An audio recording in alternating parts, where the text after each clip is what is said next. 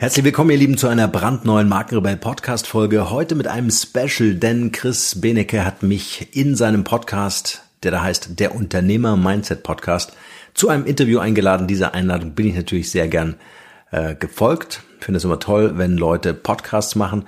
War heute ein spannender Tag, so ein Interview nach dem anderen, äh, äh, die ich geführt habe. Und jetzt wurde ich noch interviewt. Also ich bin äh, noch voll on fire und habe noch volle Geschwindigkeit wie ihr vielleicht merkt, an meinem schnellen Sprechen. Ähm, es war ein klasse Podcast. Chris hat mir richtig geile Fragen gestellt. So konnte ich natürlich auch nochmal tief in meiner Kiste kramen und für euch so ein paar Golden Nuggets rausholen. So hoffe ich zumindest, dass für euch genauso spannend und unterhaltsam zugleich ist. Lange Rede, kurzer Sinn, kurze Unterbrechung und dann geht's los mit dieser Podcast-Folge. Viel Spaß damit. Bevor es hier gleich wie gewohnt spannend weitergeht, ein kurzer Hinweis in eigener Sache. Durch meine Mentorings zum Thema Personal Branding weiß ich, wie entscheidend die Umsetzung des erworbenen Wissens ist, um eine Persönlichkeit erfolgreich als Marke aufzubauen. Also habe ich ein Team zusammengestellt mit Leuten, denen ich vertraue und mit denen ich schon seit vielen Jahren zusammenarbeite, um für dich einen Personal Branding Full Service anzubieten. Was das bedeutet? Ich sag's dir. Wir bieten dir ab sofort das exklusive Personal Branding Mentoring mit mir an, erarbeiten für dich einen individuellen Masterplan entsprechend deiner finanziellen Möglichkeiten und erledigen die vollständige Umsetzung aller erforderlichen Maßnahmen. Auf diese Weise können wir den Erfolg deines Personal Brandings sogar garantieren. Du sparst dir damit eine Menge Zeit, hast Zugriff auf echtes Experten-Know-how und kannst sofort starten. Wenn das für dich als Einzelperson oder Unternehmen spannend ist, Geh auf markenrebell.de slash personal-brand-mentoring. Den Link findest du natürlich in den Shownotes und buche gleich ein kostenfreies Vorabgespräch. Und nun viel Spaß mit der heutigen Podcast-Folge. Der Markenrebell Podcast. Spannende Interviews, wertvolle Strategien und provokante Botschaften für Führungskräfte und Unternehmer.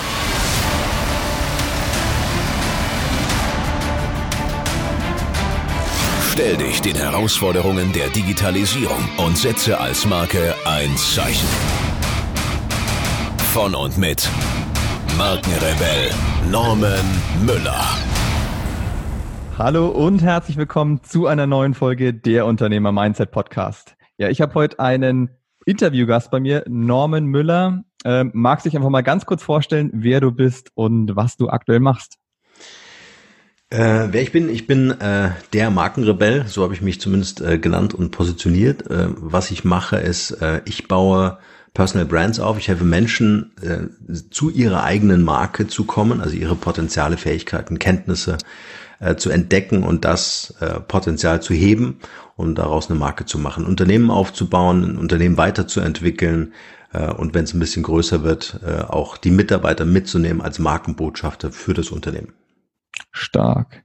Wie bist du denn generell zu diesem Thema Branding, Markenaufbau, Markenkommunikation und so weiter gekommen? Also du machst ja ein richtig großes Feld, was auch irgendwie wahrscheinlich alles zusammenhängt, aber wie bist du dazu gekommen?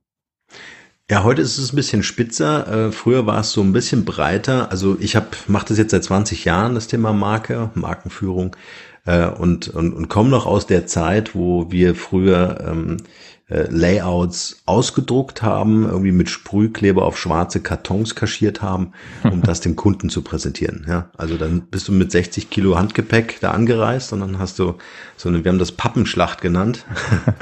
Und der Kunde war total happy, weil er konnte sie überall in seinem Büro aufbauen. Und wer solche Pappen in seinem Büro hatte, der war einfach der King, weil er irgendwie in einem Kreativprozess war. Ne? Also jeder wusste, die Agentur war da und man, man bespricht jetzt irgendwie tolle Layouts oder so. Ja, noch und, handwerkliche Arbeit. ja. Ja, äh, das war aber nicht immer so tatsächlich. Ähm, äh, in mir ähm, wohnt eine, eine, eine, ein Verkäuferherz. Also ähm, äh, ich weiß, dass es wichtig ist, am Ende des Tages sich selbst verkaufen zu müssen. Das ist zumindest das, was ich auch meinen Kindern immer wieder auf dem Weg mitgebe. und das bedeutet, ich habe ursprünglich mal angefangen, ich wollte Bankkaufmann werden. Also ich wollte eigentlich irgendwann mal studieren, aber nach dem Abi hat mich das irgendwie nicht nicht so begeistert. Ich wollte irgendwie auf die äh, auf die Welt losgelassen werden äh, und äh, habe dann eine Bankkaufmannslehre gemacht. Äh, irgendwie war das so ein Deal mit meiner Mutter, die gesagt hat, okay, wenn du nicht studierst, dann mach wenigstens so den König der Kaufleute. Da habe ich dann irgendwie nach zwei, drei Monaten aufgegeben und habe gesagt, nee, das kann es nicht sein, weil ich einfach gesehen habe, dass die Leute nach der Ausbildung Überweisungsträger von Rentnerinnen äh, sympathisch entgegennehmen. Ja, und da habe ich gesagt, nee, das kann nicht meine Berufung sein. Habe das aufgegeben, äh, bin dann äh, zu einem großen Versicherer mhm. und äh, wollte wissen, wie Verkauf funktioniert, weil die hatten damals ein Angebot. Äh, ich äh, erzähle jetzt mal die, die Story nicht so schön, wie sie es damals im Marketing gemacht haben, sondern wir, wir sperren dich einfach ein Jahr weg, ja, äh, äh, du vom Montag bis Freitag, von morgens bis abends äh, Verkaufspsychologie, Verkaufstechniken, alles querbeet. Äh, wir laden Speaker ein, Top-Trainer ein und so weiter. Und dann ging das ein Jahr. Du bist am Wochenende nach Hause, hast deine Wäsche gewaschen, bist am Montag wieder angetreten und dann ging das weiter. Also da brauchst du schon äh, sehr viel Begeisterung für das Thema. Ähm, das glaube ich. Äh, und am Anfang war das nicht so ganz meins, ne, weil natürlich auch immer so dieses, wow, diese Versicherung ist das einzige auf dieser Welt äh, und wir sterben für diese äh, Versicherung. also, äh, da musste ich mich so ein bisschen distanzieren. Aber nach drei Monaten äh, ähm, dort ähm, ähm, haben die irgendwie entdeckt, dass ich so mit Verkaufen wirklich gut kann. Und dann wurde ich ähm, Ausbilder und habe äh, Agenturen ausgebildet. Äh, sechs Monate später war ich dann Bezirksinspektor, äh, hieß das früher noch, auch witzig, ähm, äh, von 26 Agenturen, äh, die ich betreut habe. Ähm, und, äh, und dann war irgendwann mal in München, wollte ich irgendwie weggehen und habe eine Freundin angerufen, die hat gesagt, hey, hol mich doch ab. Ich bin noch auf der Arbeit und äh, dann gehen wir zusammen in die Stadt. Und äh, die saß, die war Studentin, äh, hat einen Nebenjob gehabt in einer, in einer Agentur, KMS-Team in München äh, eine der größten inhabergeführten Designagenturen. Und dann bin ich dorthin und ähm, äh, dann fand ich das so faszinierend, als ich äh, dort reinkam, so ein 1000 Quadratmeter Loft, so eine umgebaute äh, wow. LKW-Wartungshalle der Post, ja. Mhm. Äh, und die Leute, die ich dort getroffen habe, das war wie so eine andere Welt, ja. Ähm, und äh, kannst dir vorstellen, es war am Abend, das war alles so gedimmtes Licht, das sah irgendwie alles cool aus, alles designy, alles so clean und ähm, äh, also es war sehr beeindruckend für ja, mich. glaube ich. Und dann bin ich am nächsten Tag hin, äh, habe mit den Geschäftsführern gesprochen und ähm, ich hatte eigentlich einen, einen, neuen Vertrag von diesem Versicherer in München ähm, in einer wirklich äh, guten Position und mit einem sensationellen Jahresgehalt und ähm, habe dann aber mit den Kreativen gesprochen und die haben gesagt, das Gehalt können wir dir nicht zahlen, aber wir würden uns freuen, wenn du dabei bist. Und ich habe gesagt, okay, es hat mich einfach so geflasht, äh, dass ich gesagt habe, okay, Erfolg muss manchmal wehtun, habe auf ein Drittel des Jahresgehaltes verzichtet und habe dann äh, dort angefangen, Marke zu machen. Ja, und äh, so ging das los. So bin ich dann eingestiegen in die Markenwelt. Wow. Äh, richtig cool. Vor allem ähm, ist ja auch ein Schritt, dann äh, erstmal auf Gehalt zu verzichten, um dann sich vielleicht für etwas zu entscheiden, was einem deutlich mehr Spaß macht. Du, du bist ja dann Angestellter gewesen und irgendwann kam ja dann so für dich das Thema, okay, ich, ich möchte es irgendwie für mich selber umsetzen, für eine eigene Firma aufbauen und so weiter. Ja. Wie, wie hat sich das so entwickelt und vor allem, wie kam dann auch so der Entschluss zu sagen, okay, ich will, glaube ich, raus aus diesem Angestelltenverhältnis und möchte rein mir das, das Thema selbst an die, an die Hand nehmen, mehr oder weniger, und Leute dabei helfen, sowas aufzubauen? Mhm. Also ich muss sagen, als ich dann in der Agentur angefangen habe, äh, habe ich auch nebenher so als, wie nennt man das heute so schön, Sidepreneur, ein hm. äh, Business gestartet. Ähm, ähm, das heißt, ich habe 16 Stunden am Tag gearbeitet. Ich war so 10, 12 Stunden in der Agentur ja, mhm. ähm, und den Rest äh, des, der, der mir verbliebenen Energie habe ich dann investiert in mein Business. Ähm, mir war das immer schon wichtig. Also ich komme aus einem Elternhaus, mein Vater war Unternehmer oder ist Unternehmer und äh, das, das es war einfach irgendwie so genetisch in mir drin. Und ich wollte einfach selbst Spuren hinterlassen. Aber ich bin dann tatsächlich, ich glaube, neun Jahre oder zehn Jahre in dieser Agentur gewesen, ähm, ähm, obwohl ich eigentlich schon nach drei Jahren gesagt habe, ich muss jetzt hier raus, aber ich habe so den Wert erkannt, ähm, weil mein damaliger äh, Chef, ähm, heute immer noch Chef dieser Agentur, Knut Meyerhofer, also eine tolle Persönlichkeit, ähm, der hat äh, mir im Grunde das Handwerkszeug gegeben, was es bedeutet, Unternehmer zu sein und wie man sowas macht. Ja. Mhm.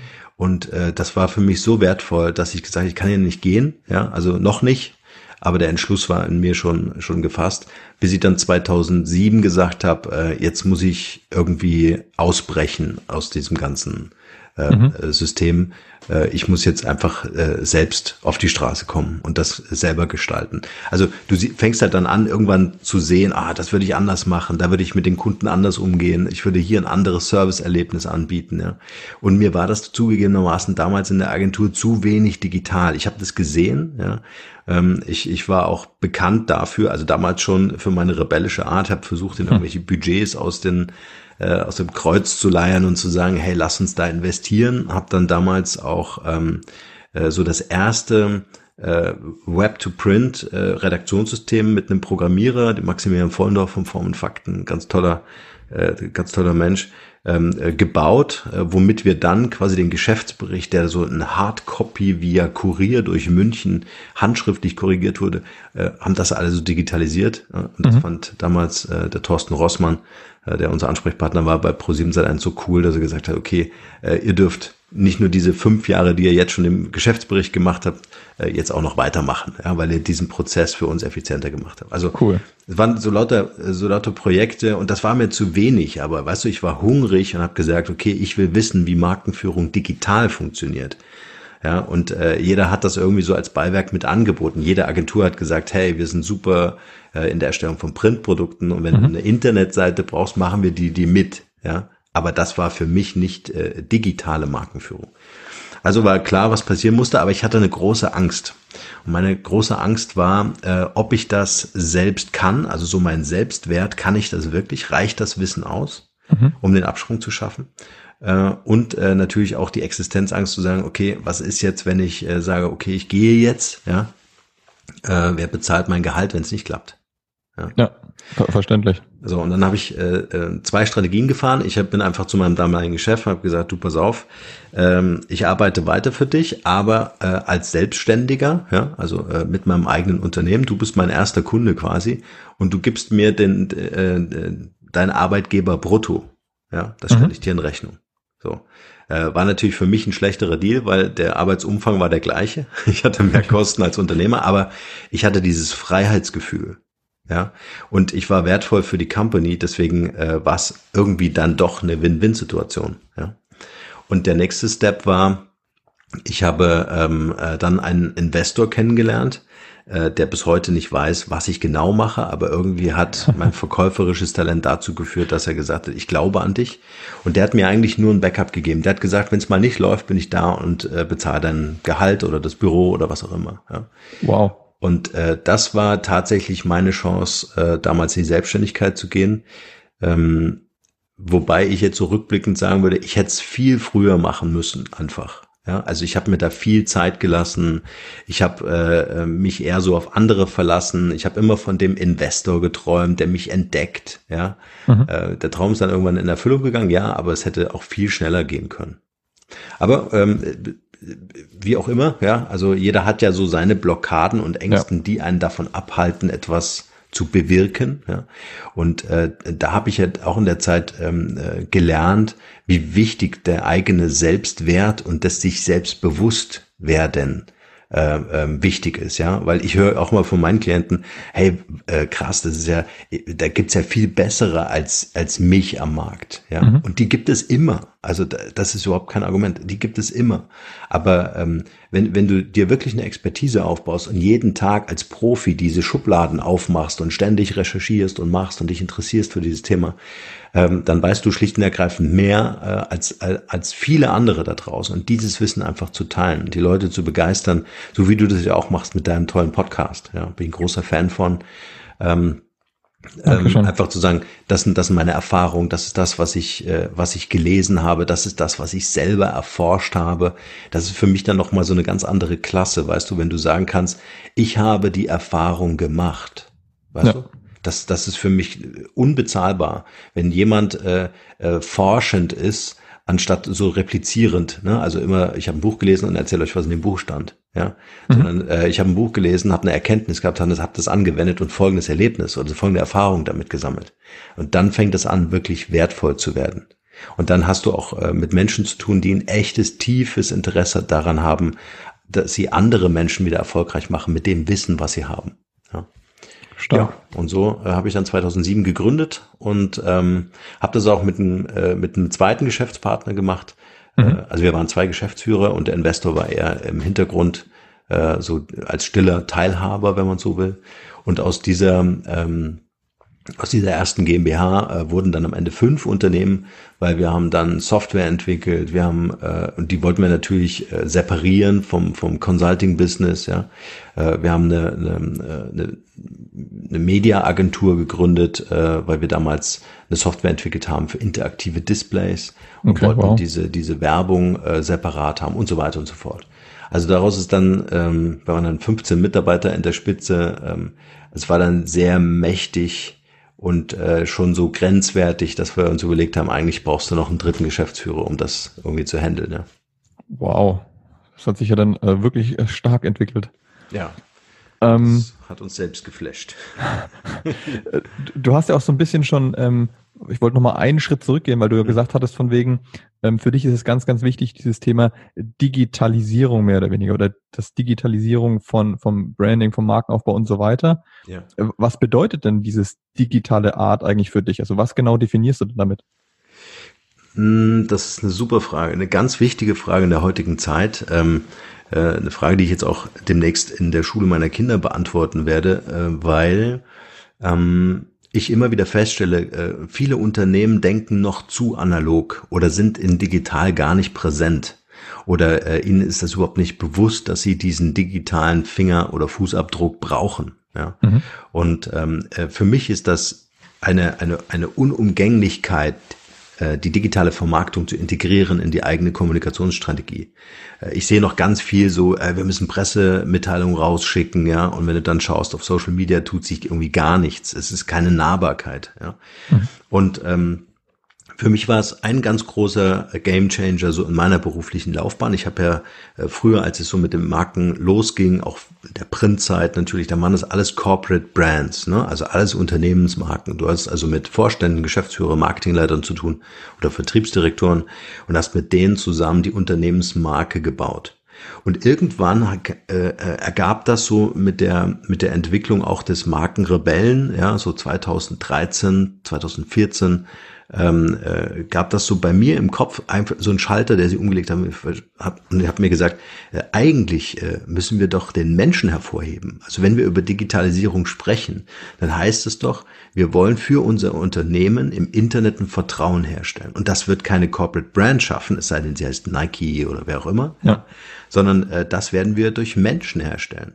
Und wir leben gerade heute in der Zeit, wo wir sehr misstrauisch sind ähm, den Informationen gegenüber, denen wir ausgesetzt sind, ja, oder guck dir die Werbespots an, äh, irgendwelche Lamborghinis oder was auch immer da in die Kamera gehalten wird. Ja. Alles, alles so Gewinnmaximierungsabsichten, ja. Also wer interessiert sich dafür äh, wirklich mir Nutzen anzubieten oder mhm. mich zu befähigen für etwas. Ja, also war das Thema Personal Branding für mich ähm, äh, sehr wichtig und ich habe mich dem dann mit dem Markenrebellen als Marke voll zugewandt und habe festgestellt, wie wichtig es ist im Unternehmen Markenbotschafter zu haben, vom Vorstand bis zu den Mitarbeitern, die darauf Lust haben. Ja, also sich auch öffentlich zu zeigen und zu, und zu bekennen und zu sagen, hey, das ist meine Company, äh, wir haben eine tolle Kultur und ich arbeite hier gern. Ja. Mhm. Ähm, und ähm, äh, äh, genau, das, das war dann so der, der Dreh- und Angelpunkt äh, des Ganzen. Stark. Ähm, es ist ja auch jetzt halt so ganz, ganz oft dieses, dieses Wort Branding gefallen auch, ne? Mhm. Und jetzt wissen wir, okay, äh, digitale Art mehr oder weniger und auch das Ganze, das hängt letztendlich damit zusammen, dass wir uns auch als, als Person irgendwo da draußen platzieren wollen, im Internet, in den Social Medien und so weiter.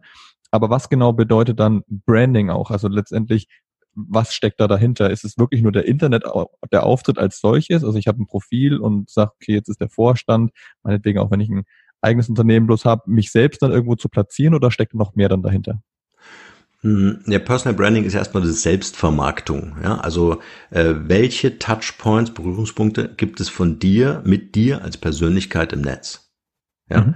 ähm, also äh, habe ich ganz viele Hangover-Partys vielleicht über dich gefunden oder ähm, ähm, äh, habe ich einen, einen professionellen Account, habe ich viele Empfehlungen bei LinkedIn äh, von dir gelesen oder und so weiter. Ja, also äh, wir müssen uns die Frage stellen, wo bewegt sich eigentlich dieser digitale Wandel hin? Und äh, meine ähm, oder das, was ich sehe, ist äh, Unternehmen, die heute äh, Personal einstellen wollen, die überlegen sich ganz genau, wen sie da einstellen. Und wenn du die Option hast zwischen zwei Leuten, die ähnliche Kompetenzbereiche haben, nur der eine hat bei Instagram äh, 150.000 Follower und der andere hat zwei, mhm. ja, dann kannst du dir schon vorstellen, in welche Richtung das tendieren wird. Das heißt, wenn du deine Community, und das ist für mich der Wert der Zukunft, wenn du eine Community hast, dann will das Unternehmen, das dich einstellt oder auch beschäftigt, davon partizipieren. Wäre ja doof, wenn nicht. Mhm. Ja, so und ähm, und damit steigerst du den Wert deiner Persönlichkeit, indem du deine Community mitbringst, egal für welches Projekt oder für, für welches Unternehmen du dich en entscheidest, für dein eigenes oder dann in mhm. Kooperation. Ähm, oder auch in der Festanstellung. Also ich will das gar nicht so sehr nur für Unternehmer, also wenn jetzt hier Angestellte zuhören oder äh, sagen, hey, ja. ich habe auf Unternehmer-Dasein überhaupt keine Lust, ja, äh, das ist ja auch wichtig, dass es solche Menschen gibt. Ähm, dann ist das für die genauso essentiell, sich darum zu kümmern, um in die Sichtbarkeit zu kommen. Ich glaube, in der Zukunft wird es so sein, die Unternehmen werden Projekte ausschreiben. Die werden keine Anstellungsverträge mehr wollen, sondern sie werden Projekte ausschreiben und sagen, hey, ich will eine Plattform bauen, die sollen das und das können, da soll es eine App zugeben und so weiter und so fort. Ja? Mhm. Und dann ähm, äh, übernimmt auch die Vermarktung der Plattform ein Team. Und dieses Team besteht aus Experten und die werden ähm, äh, kuratiert, die werden ausgewählt ja, entsprechend ihrer Fähigkeiten, ihrer Skills, ihrer Empfehlungen, ihrer Bewertungen, ihrer Aktivitäten im Netz, ihrer Community, äh, die sie feiert oder die sie hat. Ja, und mhm. wenn ich als Person das nicht habe, wenn ich so No-Name bin, wenn ich einfach bei Xing ein Profil habe, aber keine Beiträge habe, nichts teile, nichts like, mich nicht an den Dialogen beteilige, äh, dann bist du nicht existent. Dann bist du, dann, dann ist das zwar irgendwie so eine digitale Visitenkarte im Internet, ja, aber äh, damit kann niemand was anfangen. Und wenn du gar nichts davon hast, bist du einfach nicht da. Du nimmst an diesem Markt einfach nicht teil. Ja, und das äh, wäre eine schöne Botschaft, wenn wenn das übrig bleibt aus unserem Podcast heute, äh, wirklich die Empfehlung, sich darum zu kümmern, den Wert, den eigenen Wert als Marke zu entdecken und ähm, äh, und den zu fördern, zu unterstützen, sichtbar zu machen. Stark. Äh, vor allem der Gesichtspunkt auch so mit dem, dass es sich dahin entwickeln wird, habe ich ehrlich gesagt selber auch noch nie so drüber nachgedacht. Was machen denn dann allerdings Leute, die vielleicht etwas introvertierter sind? Ich glaube, du hast ja auch sicherlich schon mit vielen, vielen verschiedenen Brands zusammengearbeitet und oder auch mit verschiedensten Personen und nicht jeder ist vielleicht dafür gemacht oder hat zumindest sowas schon mal gestartet, irgendwie einen eigenen Podcast oder war auf, eine, auf einer Bühne oder was auch immer. Was sollen solche Leute machen, die sich vielleicht nicht so sehr trauen, so in die Öffentlichkeit zu gehen? Ja, das, ich bin einer davon. Das klingt jetzt vielleicht hier in unserem Interview so total souverän. Das liegt einfach daran, dass ich äh, mit dem Markenrebell Podcast schon, weiß ich nicht, 700 Folgen oder 650 Folgen, ich weiß es nicht, äh, schon gemacht habe in diversen Interviews. War irgendwann kriegst du so eine Routine rein. Ja. Mhm. Ähm, aber ich bin zum Beispiel jetzt nicht so sehr der, der sagt, ich stelle mich jetzt vor Tausende von Menschen auf eine Bühne. Ja, mhm. das, das find, das bin ich ich. Oder ich liebe Kameras, Aufnahmen oder so. Eher nicht, ja. Äh, wir können gerne die Tonspur der Kameraaufnahme nehmen und dann, äh, die verwenden. Aber weißt du, also ähm, ich bin eigentlich genau das, was du beschreibst. Ich bin eigentlich so der Introvertierte, eher so der Underdog oder der, der eher so zurückhaltend, ähm, so Understatement. Ja, also mhm. ähm, ich, ich kleide mich auch entsprechend. Also ich habe ausschließlich schwarze Klamotten, um einfach mich selbst so ähm, zu reduzieren, um das sichtbar zu machen, was ich erschaffen habe. Ja, also an mhm. kreativen Projekten, an tollen Marken, an Persönlichkeiten, denen ich helfe und so weiter. Also ich kann jedem empfehlen, äh, introvertiert ist super, also das nicht negativ zu sehen. Ja, introvertiert ist äh, konzentriert, ja, ist fokussiert, ist reduzierter. Ja, aber heißt trotzdem, hast du die Möglichkeit, zum Beispiel mit einem Podcast, dich hinter so einem kuscheligen Mikro zu verstecken, ähm, also verstecken in Anführungsstrichen, weil man hm. geht ja dann schon live ja. ähm, ähm, und äh, ähm, seine Erfahrungen in Form von Geschichten zu erzählen, so seinen Stil zu finden, so seinen Wohlfühlmoment äh, zu entdecken und das immer wieder zu machen. Und ich würde am Anfang, egal mit welchem Thema, man kann auch bloggen, man kann immer noch Texte schreiben, ja, dann ist auch die Stimme nicht mehr da.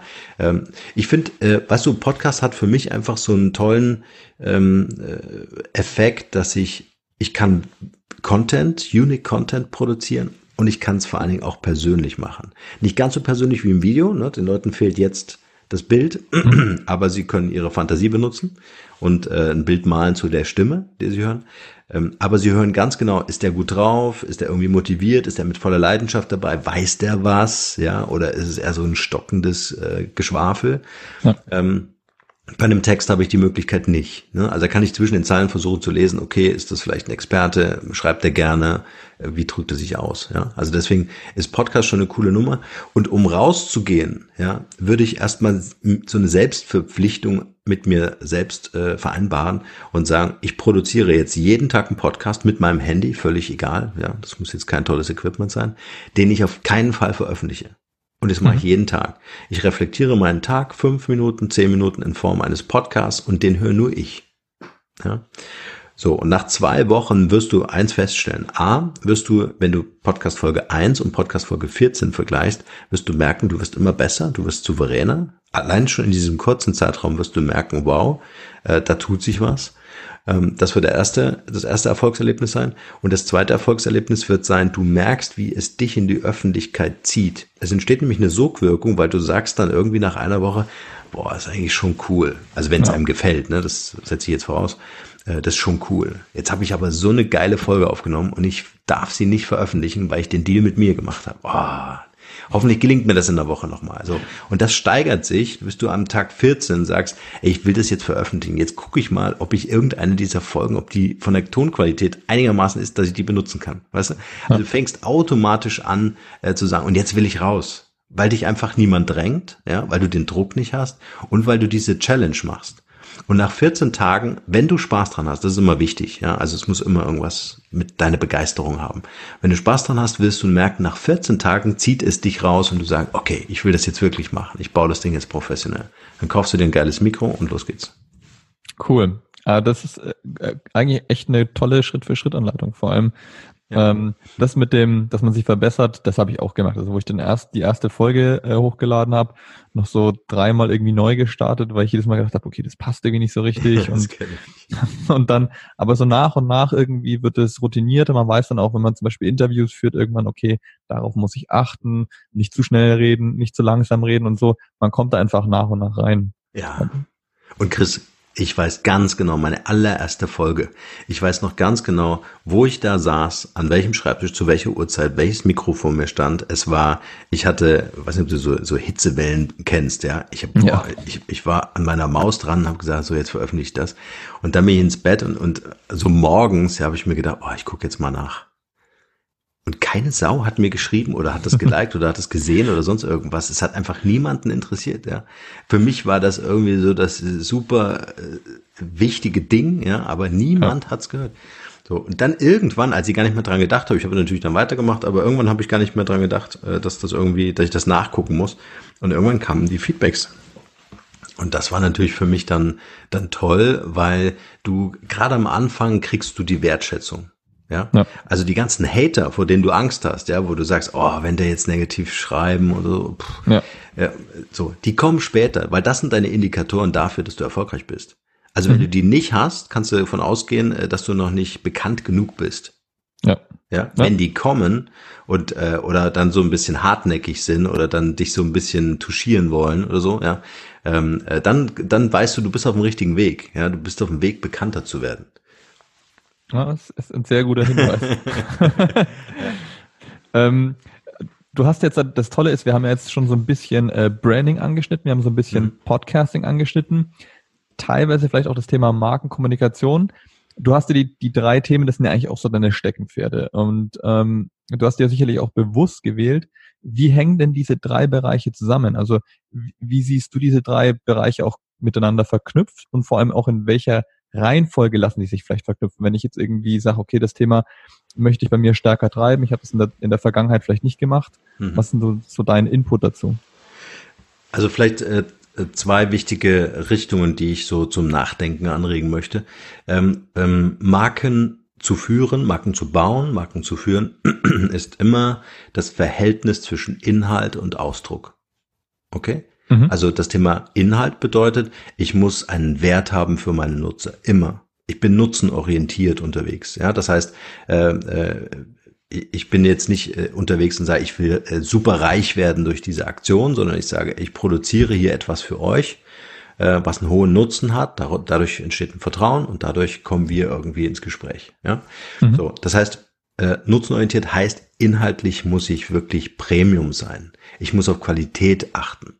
Und jetzt vergessen viele aber den den den anderen Part und das ist Ausdruck, der formale Ausdruck. Ähm, wir alle wissen, wie wichtig Verpackung ist, spätestens seit Apple irgendwie ein iPhone eingeführt hat. Ja, das stimmt. Wenn die Verpackung nicht stimmt, interessieren sich die Leute nicht für den Inhalt. Ich kann also, und das, das machen viele Experten da draußen, ja, die haben Fachexpertisen ohne Ende. Die haben Bücher geschrieben, es ist der Wahnsinn, ja.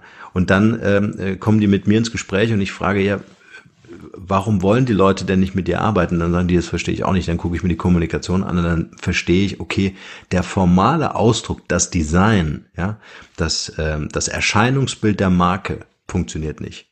Mhm. Ist doch auch klar. Ja, also wenn du zum Beispiel ein Premium-Auto kaufen möchtest und würdest auf die, die äh, Website irgendwie von einem Premium-Automobilhersteller gehen und hast irgendwie auf der Seite das Gefühl, die Seite ist 1995 nicht mehr aktualisiert worden. Ja, also sie ist da irgendwie ja, stehen geblieben. Dann nimmst du den doch nicht ab, dass der die neueste Technologie verbaut hat. Ja. Ja, und so vergleichen wir doch, so sind wir ja auch groß geworden, ne? also immer wieder in den Vergleich zu gehen. Ähm, äh, was man gern auch ein bisschen äh, reduzieren kann, also weniger zu vergleichen. Ähm, aber äh, da, das ist äh, für uns wichtig. Das Auge ist mit. Der Erstkontakt wissen wir ja auch, wenn wir unserer Partnerin oder unserem Partner begegnen, ja, das erste Mal, mhm. äh, da, da sind uns sicher nicht die inneren Werte aufgefallen, sondern es war erst Optik. Ja, und ja. wenn uns das nicht gefallen hätte, hätten wir keinen Spaß am Gespräch gehabt. So.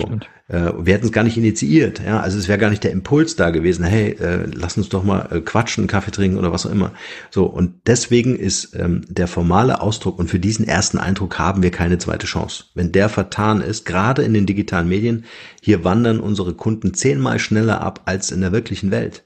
Mhm. In der wirklichen Welt kann ich ja noch mit meiner ganzen Persönlichkeit, Mimik, Gestik und alles, was man so sieht, ja, mit visuellen Reizen auftrumpfen und kann sagen, okay, erster Eindruck war vielleicht nicht ganz so toll, aber irgendwas hat er oder sie doch, ja. Und dann lasse ich mich vielleicht nochmal ein zweites Mal drauf ein. Also Inhalt und Ausdruck, ganz wichtig, ähm, in, in, ins Verhältnis zu bringen und das auch mal ernsthaft und ehrlich beurteilen zu lassen. Und äh, wenn es irgendwie geht, nicht von der Familie und von den besten Freunden, äh, die Angst haben, äh, uns irgendwie konstruktive Kritik zu mhm. geben, sondern wirklich die Community zu, zu befragen. Ja, hast du einen Podcast, frag deine Hörer. Hast du irgendwie Website-Besucher, frag die, wie sie die Marke finden. Also äh, da wirklich in die Interaktion zu gehen und nicht so sehr aus der Haltung heraus, ich weiß das schon, ich weiß schon, was ihr braucht, ich weiß schon, was ihr cool zu finden habt, ja, was mhm. euch anspricht, was eine Sogwirkung aufbaut. Also diese Haltung komplett äh, äh, vergessen und äh, in die Kommunikation, in den Dialog treten. Und äh, das Zweite, was ich gerne mitgeben möchte, sind so drei Phasen, die ich immer wieder durchlaufe. Und Branding ist kein Prozess, den ich heute anschiebe und in drei, sechs, neun Monaten fertig ist, sondern das ist ein kontinuierlicher Wachstumsprozess. Also das muss man sich auf der Zunge zergehen lassen. Kontinuierlicher Wachstumsprozess heißt, ich muss in Bewegung bleiben. Alles in der Natur, was wächst, ist in Bewegung. Ja, mhm. hört die Bewegung auf, Stillstand, tot. Ja, also alles ist in Bewegung. Und ich frage mich manchmal, ähm, äh, warum verstehen so wenige Unternehmen, dass auch ihr Branding in Bewegung bleiben muss, sich verändern, weiterentwickeln, wachsen darf? Ja, das war ein ganz tolles äh, Erlebnis letztens. Äh, komme ich in ein Unternehmen rein, ganz stolz, Marketingleiter, äh, Schlipskragen, Krawatte, alles super, hm. ähm, kam an äh, mit einem laminierten A4-Zettel und ich habe ihn gefragt, was das sei. Und dann hat er gesagt, ja, das ist aus unserem CD-Menü, also wo die Marke dokumentiert wird. Und ich habe äh, mal die Positionierung mitgebracht. Da habe ich gefragt, ja, warum ist denn das laminiert? Ja, das haben wir schon, das haben wir vor zehn Jahren schon gemacht, damit das irgendwie immer wieder verwendbar ist, haben wir das einfach eingeschweißt. So. Und, und eingeschweißt, damit war mir sofort klar, wie die gesamte Unternehmenskultur funktioniert. Ja, das heißt, man hat irgendwie alles konserviert, alles in Schablone, die Prozesse ganz steif gemacht. Agilität war gar nicht möglich. Es war gar keine Abweichung möglich. Es gab keinen kreativen Spielplatz mehr für die Mitarbeiter, fürs Marketing, für den Vertrieb. Ja. Mhm. Ähm, und alle haben sich gewundert, hey, warum, äh, warum sind wir nicht sexy? Ja. Warum äh, kriegen wir nicht unsere Wunschkunden? Warum haben wir diese Sogwirkung unserer Marke nicht? Warum ist unser ähm, Mitwettbewerber so viel erfolgreicher als wir? Ja. So, äh, drei Bausteine sind dafür wichtig. Einmal das ganze Thema Positionierung. Wie bin ich im Markt positioniert? Und Positionierung ist nichts für die Ewigkeit. Positionierung darf sich verändern. Wir dürfen unsere Meinung ändern. Wir dürfen ähm, äh, unsere Positionierung, unsere Position verändern. Wenn wir merken, der Markt entwickelt sich in eine ganz andere Richtung und ich kann mit meinen Fähigkeiten und Kenntnissen viel mehr Nutzen anbieten, indem ich meine Position verändere. Ja, oder auch manchmal reicht ein Perspektivwechsel. Ja, wenn ich den verändere, so dann ähm, äh, werde ich damit viel erfolgreicher sein, als wenn ich die ganze Zeit beharren und erstarren äh, würde und sagen würde, das war die Positionierung, die wir uns damals ausgedacht haben. Wir wollen diesen Prozess nicht nochmal führen, weil er so anstrengend ist. Ja. ja. Also Positionierung. Der zweite äh, Part ist das Thema Inszenierung. Und Inszenierung heißt authentisch, also echt, wirklich real, ähm, spannend zu sein. Das bedeutet, jeder von uns hat eine Story. Ja, meine Story habe ich gleich auf der Homepage äh, von markenrebell.de geschrieben, um einfach klar zu machen, äh, da komme ich her. Auf den lässt du dich ein. Ja, das mhm. ist der Rebelle in mir. Mhm. Ähm, und ähm, und Inszenierung heißt äh, Storytelling. Also ver verpacke deine ganzen Erfahrungen, dein Wissen einfach in Stories, die die Leute in den Köpfen äh, behalten können. Ja, deswegen funktionieren Geschichten für unsere Kinder so gut. Deswegen merken wir uns auch die Geschichten, auch wenn wir älter sind und diese Geschichten an unsere Kinder weitergeben wollen, ohne ein Buch äh, zur Verfügung zu haben, können wir diese Geschichten von Händel und Gretel erzählen. Ja, weil sie einfach dadurch im Kopf sind, weil sie Bilder in uns erzeugt haben. Und das meine ich mit inszenieren. Ich meine damit nicht, dass wenn du keinen Porsche fährst, dass du im Internet auf einmal anfängst, dich irgendein, irgendein Ding reinzusetzen und zu sagen, und ihr könnt es auch Also davon möchte ich gern Abstand nehmen. Ähm, ich meine wirklich authentisch äh, und, und das macht dann am Ende natürlich auch diese Freude und diese, diesen, diesen Spaß, diesen Menschen einfach zu folgen, indem man einfach merkt, oh krass, ist auch nur ein Mensch, hat auch Fehler gemacht, ähm, äh, ähm, ist aber erfolgreich geworden, wie hat das gemacht oder sie, ja, und so weiter. Also diese Geschichten zu erzählen und Spannung herzustellen. Spannung meine ich zum Beispiel auch mit Markenerlebnisse, Serviceerlebnisse, Riesenthema in Deutschland, Servicewüste Deutschland, immer wieder erlebt, äh, einfach etwas, etwas anders zu machen. Das äh, fängt schon damit an, wenn ich ein Angebot verschicke oder eine Rechnung verschicke, so Everyday Marketing, ja, mhm. so ganz kleine Stellschrauben. Man muss gar nicht das Rad neu erfinden, aber sich überlegen, wo gibt's einen Berührungspunkt Berührungspunkt mit mir als Marke und ist das ein Erlebnis? Ja, ähm, ich werde immer mal wieder angeschrieben, ey, kannst du irgendwie dein Intro mal ändern vom Podcast? Ja, wer das Podcast-Intro kennt, der wird feststellen, äh, das reißt dich erstmal aus deinem Delirium. Ja, das äh, sorgt erstmal dafür. manchmal, ich muss, ich muss zugeben, manchmal, ich denke an Pater Anselm Grün, ja, passt das Intro nicht ganz. Aber es muss verdammt nochmal sein, was zur Marke passt, weil es zu ja. mir passt, was zum Rebellen passt.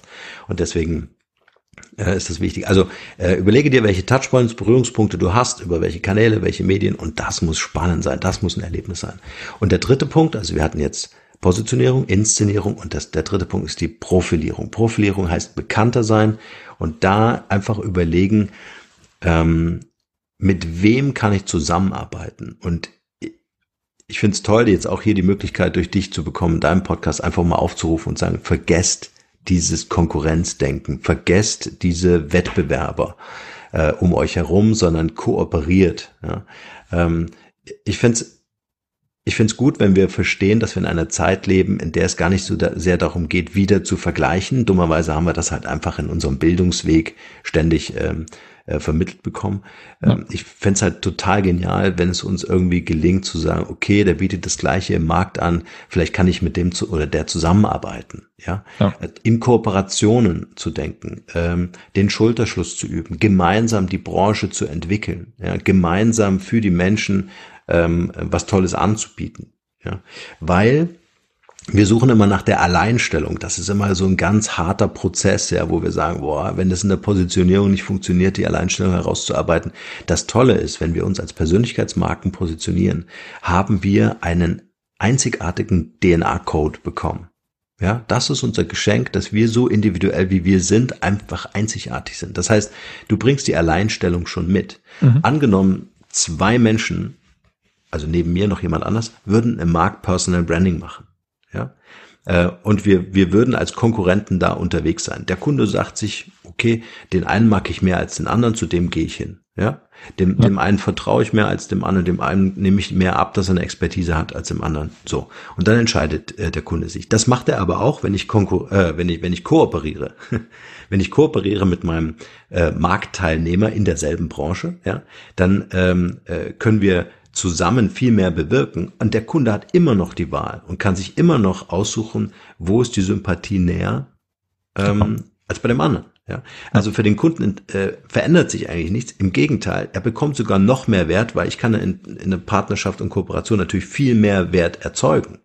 Ja, genau. So und wenn ich das begriffen habe, dass ich äh, mit als Individuum mit meiner Persönlichkeit eine Einzigartigkeit bereits schon in die Wiege gelegt bekommen habe und jetzt nur noch darum geht, äh, wie ich das nach außen zeigen darf, ja, ähm, äh, dann dann habe ich diesen Prozess eigentlich schon äh, durchlaufen, der mich zum Erfolg bringt, den ich mir vorstelle. Finde ich ein super Punkt. Also das mit dem auch dieses weniger Konkurrenzdenken. Ich merke schon, dass es, glaube ich, weniger wird, alleine dadurch, dass das du auch sagst. Ähm, also es gibt, glaube ich, schon einige Leute da draußen, die das genauso handhaben. Ist aber trotzdem immer noch so ein, so ein bisschen so dieses Ellbogengesellschaft. Also ich Total. bin auch sehr stark immer auf, auf Instagram unterwegs und versuche da auch eben Social Media und so weiter den Leuten beizubringen, wie sie das richtig für sich umsetzen können, was ja auch ein, ähm, Thema Branding und so weiter ist. Und da finde ich, merkt man, obwohl es ja eigentlich Social Media heißt, also soziale Medien, ist es oft eben leider nicht so sozial. Ja, also könnte manchmal sogar asoziale Medien. Ja, genau. soziale Medien heißen. Ja, aber da, da müssen wir uns weg äh. Also äh, ich glaube, wir müssen einfach unsere Haltung verändern. Genauso wie sich gerade die Welt äh, um uns verändert. Äh, wir brauchen unser Kommunikationsverhalten, die Geschwindigkeit, wie wir Informationen bekommen oder konsumieren können, wie, wie schnell wir uns connecten können. Ja, ich bin begeistert, wie wir zwei über LinkedIn zusammengefunden haben, uns da kurz abgesprochen, zack, und das ja. Interview entsteht, zack, und jetzt bauen wir den Wert äh, für, für äh, eine Zielgruppe. Ja? So, und ähm, ich glaube, wenn wir, wenn es uns gelingt, über diesen Schatten äh, zu springen, und ich glaube, die nachfolgenden Generationen werden das äh, schon, schon, äh, schon ordentlich bewegen, ja, ähm, äh, dann, dann wird das einfach nochmal eine, eine ganz andere Art der Zusammenarbeit, des Wirkens, des Schöpferischen äh, sein, als wir das heute kennen. Ja. Ähm, Du hattest es auch gerade so ein bisschen noch vor, vor ein paar Minuten in Bezug auf, auf Storytelling, wo du ja gemeint ja. hast, dass Storytelling extrem wichtig ist. Ja. Ähm, ist es dir oder fällt es dir besonders einfach? Weil ich, also ich sehe es sehr, sehr häufig auch, dass sich manche extrem schwer tun. Auch ich habe am Anfang so ein bisschen gebraucht, um das zu, zu verstehen, wie das funktioniert. Ich persönlich habe so das Gefühl, also für mich persönlich ist das Schreiben schwieriger als das Storytelling dann irgendwie in einem Video oder im Sprechen zu verpacken. Mhm. Hast du da vielleicht irgendwelche Tipps auch oder wie handhabst du das für dich? Ja, also ich habe ähm, die Erfahrung gemacht und es gibt auch andere, die die ähnlichen Erfahrungen gemacht haben. Wenn du jetzt zwei Fotos hättest, ja, und das eine Foto ist äh, super clean im Studio aufgenommen und das andere ist eher so mit deinem Handy aus der Hüfte geschossen, ja, ähm, äh, irgendwie während du unterwegs warst, dann kriegt das äh, aus der Hüfte geschossene Foto in der Regel mehr Likes als das super cleane aus dem Studio. Warum? Weil es natürlich näher an unserem Leben ist. Ja? Mhm. Und Storytelling heißt, ich muss so nah, also ich muss, ich muss definieren als Personal Brand, die in die Öffentlichkeit geht, äh, ich muss definieren, wie nah dürfen die Menschen an mich rankommen. Ja, also äh, beispielsweise auf der auf der ähm, auf meiner Facebook-Seite, äh, da bin ich auf der Fanpage, so äh, die neuesten Podcast-Folgen, so Unternehmensnews und so weiter. Ähm, mhm. Auf meiner ähm, auf meiner privaten Seite oder persönlichen Seite, äh, da gibt's dann schon ein bisschen mehr Gedanken von mir, ja, wenn mir da was einfällt. Mm, und in, in, äh, in meiner Gruppe zum Beispiel, da gibt's dann halt auch mal so ein bisschen Home Story. Ja, so. Das heißt, ich kann auf der einen Seite ähm, den, den Leuten zeigen, schaut mal, ich bin ein Mensch wie ihr, ich habe eine Familie ähm, und äh, ähm, ihr, ihr, ihr dürft da reinschauen. Mhm. Ich bestimme wo, ja, ich bestimme äh, bei, zu welchen Regeln äh, und ich bestimme auch die Grenze, ja. Äh, das ist das eine. Das andere ist äh, diese diese Stories wenn es jetzt nicht um meine Person geht, aber das Wissen in Stories zu verpacken, das finde ich extrem wichtig. Du merkst ja einfach äh, ähm, eine gute Geschichte eher, ja, als ähm, als wenn einer herkommt und sagt, schau mal, das sind die sieben Fakten, ja, eine halbe ja. Stunde nach dem Podcast weiß das halt keiner mehr. Wenn du aber das in eine Geschichte reinpackst, äh, dann erinnern sich die Leute eher. Und äh, das andere ist, wenn du diesen Real Talk machst. Wir hatten gerade im Vorgespräch, ich habe noch einen zweiten Podcast mit meiner Lebensgefährtin Katharina Pommer. Das ist der Mindshift Podcast. Und äh, da machen wir das so. Wir haben die Anna dabei, die ist jetzt elf Monate, wird jetzt bald ein Jahr und die ist im Tragetuch, ja. Und ähm, in der Regel äh, trägt äh, Katharina die Anna und ich das Mikro. so ist die Arbeitsteilung. Äh, und dann nehmen wir halt unser portables Mikro mit und dann hörst du alles. Äh, da hörst du die Enten auf dem See, da hörst du, ob wir durch Laub, Schnee oder Matsch, äh, äh, äh, sogar wenn wir im Frühjahr die Frösche von der Straße sammeln, also ich mache das ja nicht, ich halte ja nur das Mikro, aber die Katharina ist die ganz wild drauf, sobald die einen Frosch sieht, muss der gerettet werden. Das heißt, dann geht auch so eine Podcast-Folge wirklich mal nur ums Frösche retten. Ja, und das ist Storytelling aus dem Leben. Die Leute wollen einfach Anteil nehmen und sagen, ähm, wie hatten, wie machten ihr das? Ja, wir haben ja. fünf Kinder zu Hause. Wie baut ihr da zwei Unternehmen parallel? Wie geht das? Ja, und äh, dann wollen sie Anteil nehmen und das ist Teil der Geschichte, also Teil der Geschichte, die wir tagtäglich erzählen auf diversen Kanälen. Ja. Cool. Und ähm, ich finde, ähm, es, es lohnt sich zu investieren. Ähm, merke leider immer wieder so diese Frage, sag mir doch erstmal, was das Ergebnis ist, dann werde ich dir sagen, ob ich investiere und wie viel. Ja? ja? Und auch da wieder muss ich einfach das Mindset, also genau bei deinem Podcast, muss ich das Mindset wandeln, die Perspektive wechseln. Ich muss immer erst investieren, damit ich das Ergebnis bekomme. Und ich weiß in der Regel nicht, was das Ergebnis sein wird. Kann positiv, negativ sein, kann ja. äh, viral gehen oder kann einfach verpuffen. Ja, das weiß man alles nicht. Aber ich muss bereit sein, ein gewisses Risiko auch einzugehen und zu sagen, ich investiere. Ja. So ging es mir mit dem Podcast. Das erste Podcast-Jahr war, war für mich das schleppendste Jahr. Mein Geschäftspartner hat gesagt, bist du bescheuert? Du schlägst dir die Nächte um die Ohren und machst eine Podcast-Aufnahme und das bringt uns nicht einen Euro.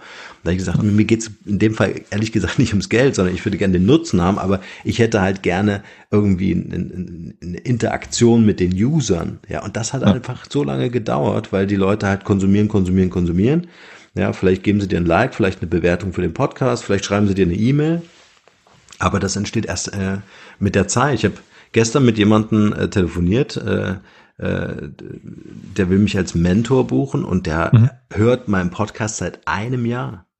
Wow. So, das heißt, für mich ist er eine neue Persönlichkeit, weil ich gestern das erste Mal Kontakt ja. hatte. Für ihn bin ich aber eine, äh, also der hat das Gefühl, als ob er mich schon schon ewig kennt, weil der mich seit einem Jahr hört mit voller Begeisterung im Podcast. So, also er ist da ein bisschen im Vorteil. Ne? Ich muss dann ja auch äh, prüfen, ob diese Zusammenarbeit für mich auch angenehm ist. Klar. Ja, genau. Aber äh, das finde ich total schön. Oder ähm, eine Klientin von mir, äh, die, die hat sich auch online beworben und dann habe ich einfach gesagt, ich rufe jetzt da mal an. Äh, manchmal ruft mein Team an und äh, manchmal rufe ich an. Und mhm. da habe ich selber angerufen, weil die Story fand ich einfach cool. Und, äh, und dann ist sie ausgeflippt am Telefon. Endlich habe ich sie am Telefon. Ja, ich habe gesagt, was ist denn los? Was ist denn passiert? Und dann sagt sie, ey, ich höre deinen Podcast seit über einem Jahr und jetzt bist du selbst am Telefon. Damit hätte ich nie gerechnet. Und damit musste ich erst mal klarkommen, weil ich ja, ich habe mir war das ja gar nicht klar, was ich in den im, im Leben meiner Hörer bewirke. Ja. Also sie hat mir dann wirklich auch eine krasse Geschichte erzählt, eine Entscheidung, die sie getroffen hat, aufgrund verschiedener Podcasts, die ich damals gemacht habe. Und da wurde mir klar auch, welche Verantwortung du hast mit diesen Informationen. Ja. ja. Mein, meine Lebensgefährtin ist äh, Psychotherapeutin, äh, die hat mit Menschen zu tun und deswegen ist das auch eine Verantwortung, wenn ich als Unternehmer, Unternehmerin da draußen unterwegs bin, was aufbaue, äh, muss ich mir einfach klar werden, ähm, da gibt's Leute, die verlassen ihre Familien, um nach Amerika zu gehen, um das große Geld zu machen, weil die Online-Kurse angeboten wurden, wo gesagt wird, nur wenn du das bei uns machst und 50.000 Euro mitbringst, dann äh, kannst du erfolgreich sein. Ja, die lassen ihre Familien zurück. Oder ähm, ähm, ähm, bei einem Paar verstirbt der Mann, ja, die Frau ist übrig mit Kind, äh, sie hat noch äh, ein Geld von 10 oder 20.000 Euro und, mhm. äh, und bläst das in irgendeinen Online-Kurs rein, äh, weil sie einfach Existenzängste hat und sagt, ich muss mein Kind versorgen. Ja, und da wird mir was versprochen, das wird so professionell gemacht, äh, dass die Leute das investieren, ja, ja. und dann am Ende einfach mit nichts dastehen. So. Ja, also das stimmt. Also da, du merkst, äh, ich erzähle das in Geschichten, damit, äh, damit die Leute sich daran erinnern können. Und das ist, um auf deine Frage zurückzukommen, ähm, äh, Storytelling einfach, wie man es unterschiedlicher und am besten passender machen kann. Es muss immer zu einem selber passen. Das finde ich halt wichtig. Super Punkt.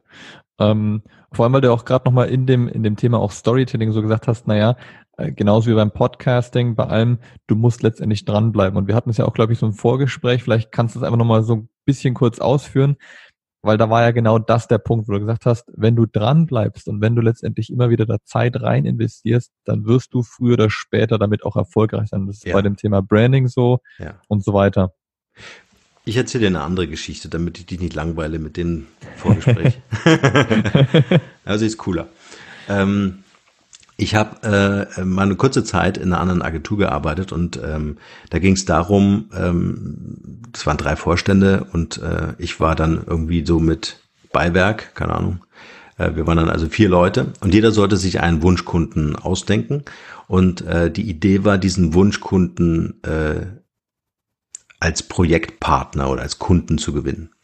Und äh, meine Idee damals war, TUI zu gewinnen. Ja, Mhm. Und äh, warum TUI? Äh, TUI hat so 200, 250 äh, Subbrands äh, äh, organisiert, ja. Und was mich total begeistert ist, a, wo kommen die her? Ja, und was haben die äh, geleistet? Und wie organisieren die diese Marken? Also ich war oder bin heute noch in vollem Respekt, äh, so ein Markenmanagement überhaupt erstmal zu stemmen. Ja. So, und ähm, dann haben wir uns was überlegt. Und äh, äh die Agentur hatte damals ein Werbebudget äh, vom Handelsblatt übrig. Das waren 15.000 Euro, also pro Nase. Ja, ähm, mhm. ähm, und meine Idee damals war, ich wollte also alles an Energie aufwenden, um TUI zu gewinnen. Und äh, ähm, hatte damals die Idee, ich schreibe einen persönlichen Brief an den damaligen Vorstand, an den äh, Michael Frenzel und äh, erkläre in dem Brief, dass ich ihn als Persönlichkeit bewundere und ihn gern mal treffen möchte, äh, um über TUI zu sprechen und äh, den äh, das Markenmanagement von TUI. Und ähm, damit das dann auch so funktionierte, sollte dieser Brief natürlich handschriftlich nicht nur per Post eingehen, sondern wurde dann auch eins zu eins im Handelsblatt ähm, abgedruckt. Und ich habe mir überlegt, das reicht nicht. Also das kann ja jeder machen, das ist ja ein netter Werbegag, ja, aber das kann ja jeder machen. Ähm, ich brauche noch irgendwas Persönliches und habe dann äh, recherchiert und der Vater von Michael Frenzel, der hatte so eine alte Schuhfabrik in Leipzig und ich wollte unbedingt ein Foto haben von dieser Schuhfabrik. Mhm. Gab es natürlich nicht, ist heute ein Autohaus drin, aber ein Foto war nicht auftreibbar, also habe ich die ähm, äh, Handelskammer angerufen dort und die hatten tatsächlich noch die alte Gewerbeanmeldung des Vaters. Und das haben sie mir aufwendig eingescannt.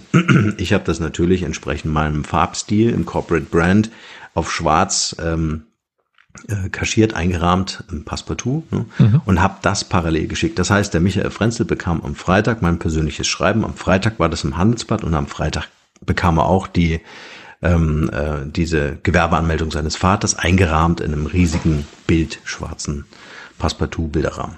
Wow. Am Montag rief er dann persönlich an, ne, Sekretärin war dran, vermittelte dann so in meinem Büro, äh, dass ich dann ans Telefon kam und dann äh, übernahm er selber und sagte, hey, ich fand das irgendwie so eine geile Aktion, ich lade dich ein unter den Linden äh, in unsere TUI-Repräsentanz, der Haupt Firmenhauptsitz in Hannover und unter mhm. den Linden war die TUI-Repräsentanz.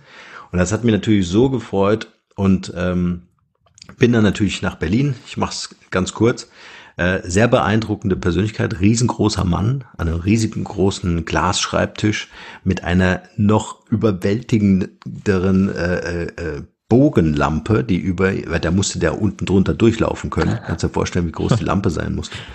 Ähm, äh, und empfing mich dann, wir haben dann auch ein Foto gemacht, wie das gehört, und dann haben wir so eine halbe Stunde gequatscht, ähm, äh, was TUI vorhat. Ja, also irgendwie so strategische äh, auch Übernahmen von Startups und so weiter.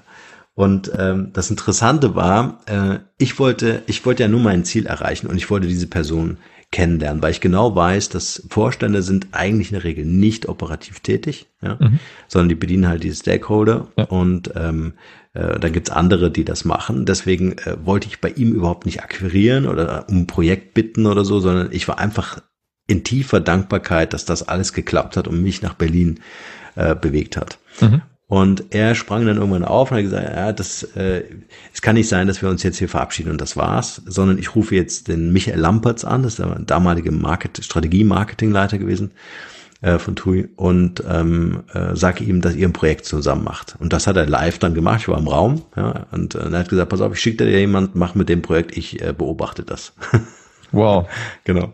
So, und dann äh, kam es dann dazu, dass ich äh, mit TUI dann äh, arbeiten durfte. Was will ich mit dieser Geschichte sagen? Du kannst auch all in gehen, ja, indem du deine ganze Energie wie so ein Laser ausrichtest, wie so ein Fokus setzt auf das, was du wirklich willst.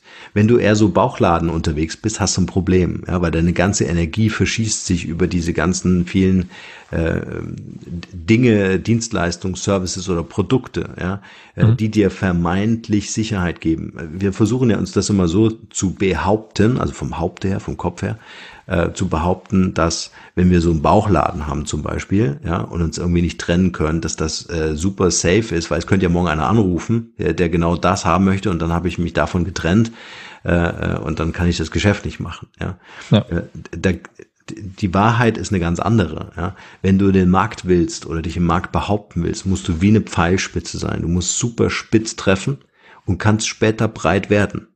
Ja, andersrum mhm. wird schwierig. Ja, dann prallt der Fall eher ab. Also äh, super spitz in den Markt und äh, äh, wirklich der Fokus äh, macht den Unterschied. Und ähm, viele versuchen jetzt so auf so Podcasting und so weiter, Reichweitenaufbau und so weiter. Stell dir vor, du hast 200 Hörer und mit denen machst du Geschäfte. 200 Menschen, 200 Kunden, 200 potenzielle Auftraggeber, mit denen du Geschäfte machst. Ja. Mehr als genug. Ja, wenn du 100.000 Hörer im Monat hast, ja, ändert das ja nichts daran, dass du kannst ja auch nur 200 Kunden bedienen oder 100 genau. oder 50 oder 10, ja. Aber kümmere dich um diese wenigen. Also, ich werbe immer für das Thema Qualität statt Quantität. Mhm. Ja, das ist das, das Wichtige. Spannend. Ähm, vor allem auch das Thema mit äh, Qualität und Quantität. Da habe ich sogar auch schon mal so ein kleines Video dazu gedreht, weil das auch immer so eine Frage ist, die, die recht häufig kommt. Ähm, worauf soll ich achten? Im besten Fall wahrscheinlich beides. Gute Qualität liefern und trotzdem eine Regelmäßigkeit eben reinbekommen. Ja. Ähm, ich habe noch eine Frage, weil du auch noch mal, da muss ich leider noch mal einen Schritt zurückgehen. Du hattest gesagt, und das hat mich jetzt persönlich irgendwie auch so ein bisschen interessiert, du hast gesagt, schon in Angebot und Rechnung ein spannendes Erlebnis machen. Also das ist ja auch so letztendlich mein Storytelling, all das ja. Zeug ist ja alles irgendwie versuchen, Spannung und ein Erlebnis daraus zu generieren. Aber das hat mich jetzt auch interessiert, wie, wie bekomme ich in ein Angebot beziehungsweise in eine Rechnung ein spannendes Erlebnis rein? Schöne Frage, schöne Frage. Viele schreiben mit freundlichen Grüßen, das äh, schreibe ich auch drunter, wenn ich in der dritten Instanz vor Gericht stehe. Weißt du? Ja. Also das fängt schon an mit der Begrüßung. Oder ähm, weiß jeder zum Beispiel mit der mit der mit der E-Mail, ja. Du kannst am Ende äh, schreiben, äh, viele Grüße aus München. Mhm. Ja. Oder du richtest die Größe andersrum und äh, sagst viele Grüße nach Stuttgart. Mhm. So, das heißt, ich will jetzt die Hörer, Hörerinnen einladen auf einen Perspektivwechsel. Mal da oben äh, umdrehen und sagen, wie hörten sich das für meinen Gegenüber an? Ja, das ist übrigens ein ganz wichtiges Training. Ähm, je öfter ich am Tag probiere, durch die Augen meines Gegenübers zu sehen, desto eher werden sich Dinge für mich erschließen. Ja, wenn du ein Angebot schreibst und, und schreibst zum Beispiel, äh, Hallo Herr Müller, hier ist Ihr Angebot, was wir individuell für Sie ausgearbeitet haben. Mhm. Ja? Ist doch was anderes. Ist doch ihr Angebot oder dein Angebot. Ja. ja. wir haben das für dich gemacht. So, ist eine ganz andere Zuwendung. Ja, anstatt äh, zu sagen, äh, im Anhang finden Sie das Angebot mit der Nummer ba ba ba ba. So, ganz andere Ansprache, ja. Oder ähm, äh, ein Beispiel in meinem Podcast zum Beispiel äh, ist für mich das ein, eine Tradition zu duzen, ja. Mhm weil ich einfach aufbrechen möchte. Ja, äh, es ist mir dreimal nicht gelungen. Pater Anselm Grün erinnere ich mich. Äh, Innovation äh, Hub in, äh, in Potsdam von SAP. Namen habe ich leider nicht im Kopf. Namen sind meine große Schwäche. Ähm, und noch jemand anders. Ähm, aber ich versuche mit dem Du einfach ein ganz anderes Erlebnis hinzukriegen. Und das ist sehr interessant, wie das ältere Generationen aufnehmen, aber auch mhm. eine gewisse Dankbarkeit haben, weil sie ähm, ja auch aufgeregt sind, wenn sie ins Interview kommen. Ja. Ja, das muss man sich auch mal vergegenwärtigen. Wenn du einen Interviewgast hast, der das nicht wie wir beide jetzt hier tagtäglich macht, äh, der ist super aufgeregt. Ja, das heißt, das Vorgespräch stimmt. ist super wichtig. Und wenn du dann schon auf du bist, ist das ja nochmal eine ganz andere Ebene. Wenn du so auf sie bist, dann bist du in so einem Performer-Druck. Oh, jetzt muss ich Content liefern. Ja, jetzt ja. muss ich ein interessantes Gespräch hier abliefern. Ähm, also das kann man machen. Angebot und Rechnung nochmal zurück dazu. Ähm, wenn es irgendwie geht, immer overdelivern immer overdelivern.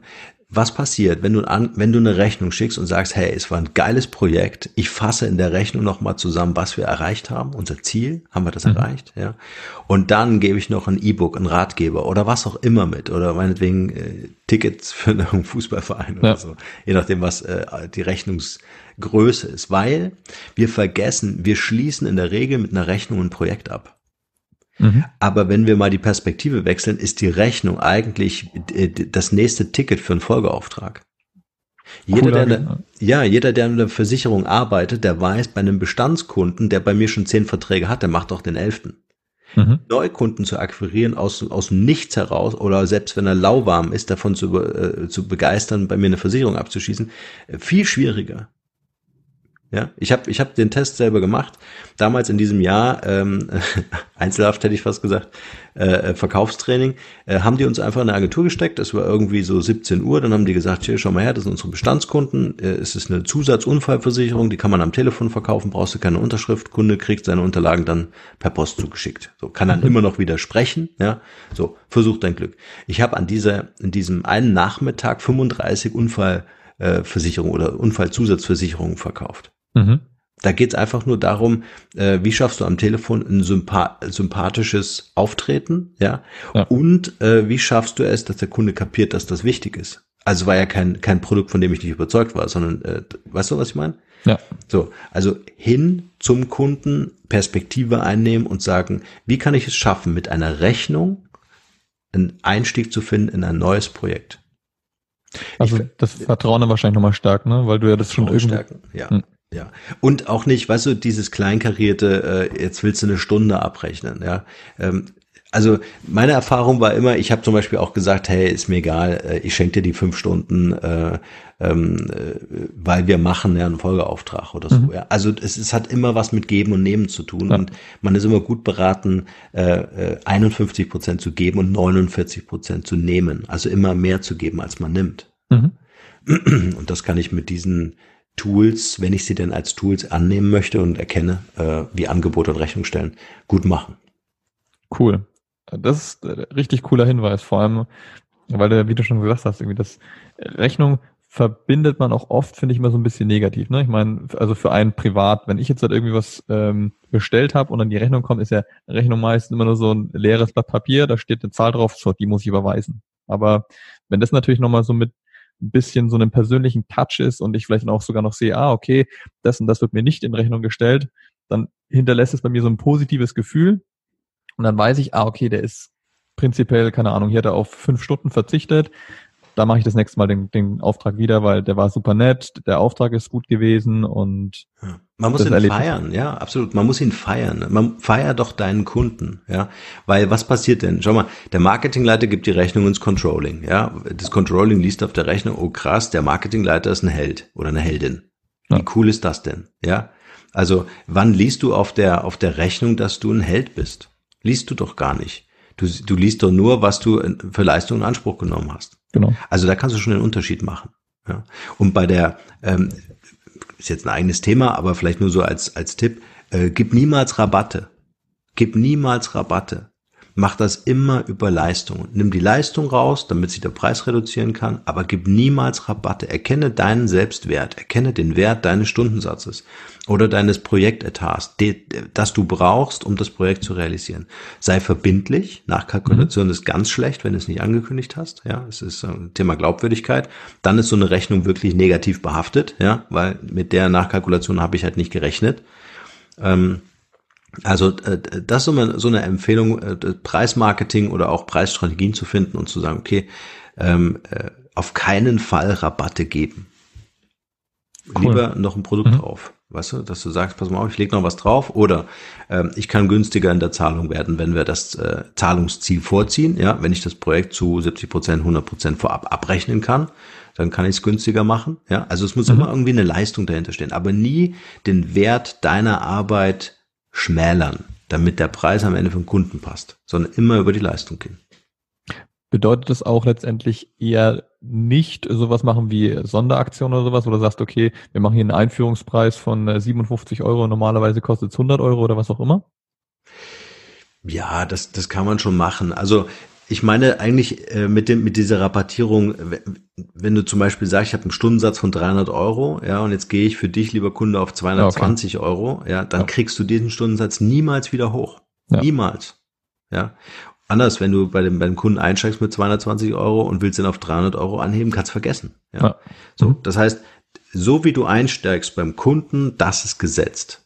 So und alles andere ist ähm, äh, machst du dir halt deinen dein, dein, dein Preis kaputt, ja, und damit auch den Wert deiner Persönlichkeit. Das hängt ganz eng miteinander zusammen. Es ist ein Unterschied, ob du in einer rabattierten Stundensatz, äh, ähm, äh, in einem rabattierten Stundensatzengagement unterwegs bist, ja, mhm. oder äh, wirklich auch einen Stundensatz äh, bekommst, den du dir vorstellst, den du dir auch verdient hast, der in der Branche normal ist oder vielleicht meinetwegen ein bisschen höher angesetzt ist, aber äh, der, der, wo das Preis-Leistungs-Verhältnis stimmt, ja. Also ich bilde mir ein, bei meinem Stundensatz äh, kriegst du äh, mehr Power in einer Stunde, mehr Wissen, mehr Erfahrung äh, als ein Youngster, der gerade angefangen hat und äh, 90 Euro die Stunde hat. Ja. Weißt du? Also du hast eine ganz andere Informationsdichte. Ja, kriegst ganz andere, andere, andere Tools, ganz anderes Wissen. Und das würde ich niemals rabattieren lassen. So Marketingaktionen kannst du natürlich schon machen, ja. Das klar. Aber cooler Hinweis, super.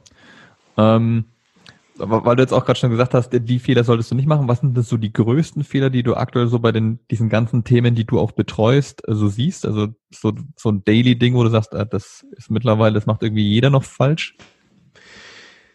Äh, es wird zu wenig, es wird zu wenig Personal Branding gemacht. Das muss ich wirklich sagen. Ich habe gestern mit einer Studentin äh, telefoniert, die macht ihre Masterthesis und äh, die untersucht bei Startups, äh, wie sieht's da aus mit Personal Branding Strategien, um sich zu vermarkten. Und äh, ich meine, das ist, das sind Assets, die wir alle zu Hause haben. Ja, also es ist nicht so, dass wir irgendwie äh, ein besonderes Produkt erfinden müssen oder eine besondere Dienstleistung anbieten müssen, sondern uns selbst als Marke, als Brand, als, als wertvoll zu erachten und das auch nach außen zu kommunizieren aus mhm. verschiedenen Motiven, Unternehmensgründung, bessere ähm, Karriere in der Anstellung und so weiter.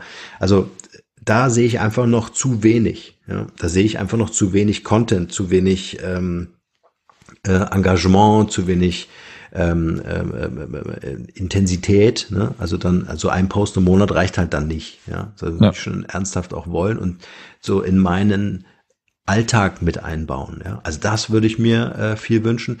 Ich sehe im Markt äh, gerade äh, sehr viel Online-Marketing, was leider Gottes sehr professionell gemacht ist, wo viele Menschen drauf reinfallen. Also jetzt speziell in meiner Branche zum Beispiel äh, ähm, äh, werden Fragmente aus einem Markenbildungs- und Markenführungsprozess rausgenommen, ja, wie zum Beispiel Positionierung.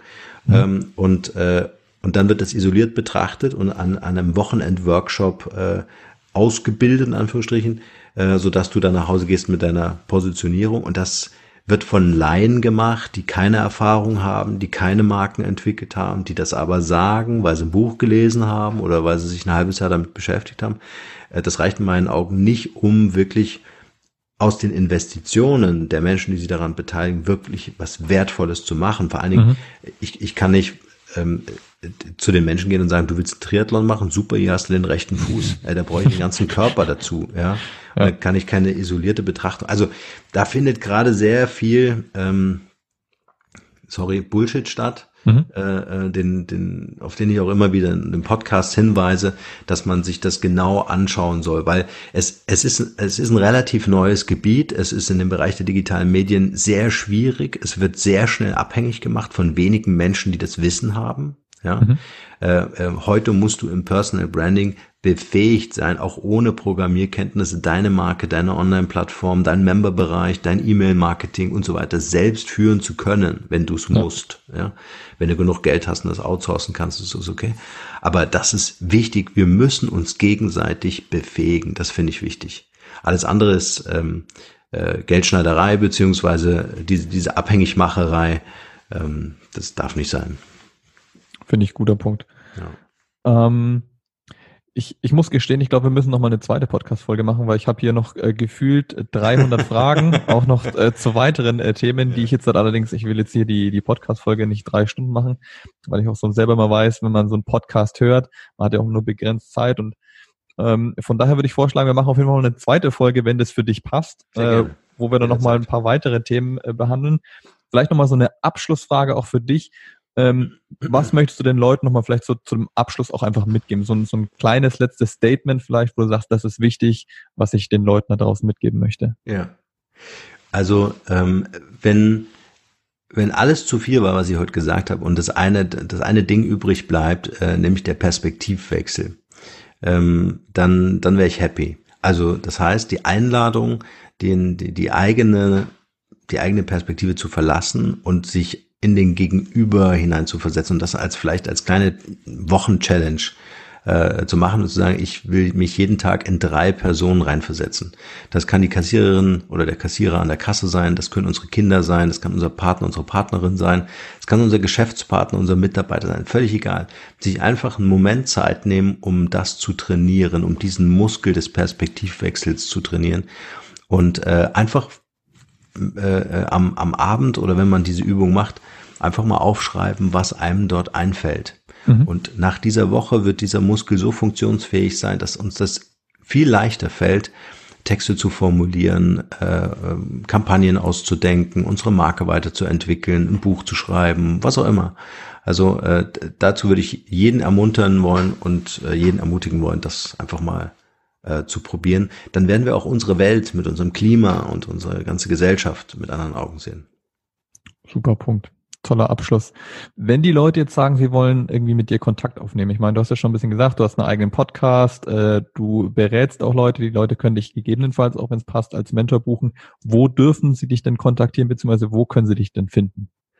Äh, also einmal über die Webseite markenrebell.de. Da gibt's mhm. ähm, diverse Knöpfe und Navigations-Button, äh, äh, äh, die das ermöglichen, äh, mit mir jetzt ein Mentoring zu machen oder ähm, äh, auch das Thema Podcasting äh, zu machen. Ich würde gerne deinen Podcast befeuern, indem ich dir, ich habe ein Buch geschrieben, Digitale Brandstiftung heißt das natürlich. Mhm. Da geht es um das Thema Marke und Digitalisierung. Wie verändert sich, wo kommen wir her, was bedeutet Marke eigentlich und so. Ähm, ich würde dir zehn signierte Bücher schicken und dir schenken, die du verlosen kannst in deiner Community. Cool, super. Genau. Auf jeden Fall, Dankeschön. Sehr gerne. Und äh, ja, also auf meiner Website geht's unten rechts so ein Chat, an dem habe ich gerade ganz viel Freude, weil er so Bock hat, mit mir zu schreiben. cool. Stark. Genau. Perfekt, das werde ich auf jeden Fall verlinken, alles unten. Ähm, für alle, die jetzt da zuhören, ähm, werde ich natürlich diese Bücher verlosen, bin ich mal mega gespannt. Ähm, habe ich selber auch noch nicht gelesen, von daher werde ich auf jeden Fall eins davon selber erstmal lesen. Ja, dann schicke ich dir elf. Und ähm, vielen, vielen Dank dafür erstmal. Sehr gerne. Ähm, war ein, eine richtig coole Folge. Also wie gesagt, ich möchte auf jeden Fall nochmal eine zweite Podcast-Folge aufnehmen, wo vielleicht auch nochmal stark auf das Thema Podcasting als solches ausgeht. Mhm. Und wie das dann auch Unternehmen vielleicht für sich nutzen können. Das wäre vielleicht noch so eine spannende nächste Folge. Ja. Von daher nochmal vielen, vielen Dank dafür. Und äh, dann wünsche ich noch einen schönen restlichen Tag dann. Danke, Chris. Danke für deine Arbeit und dir auch einen tollen Tag. Danke.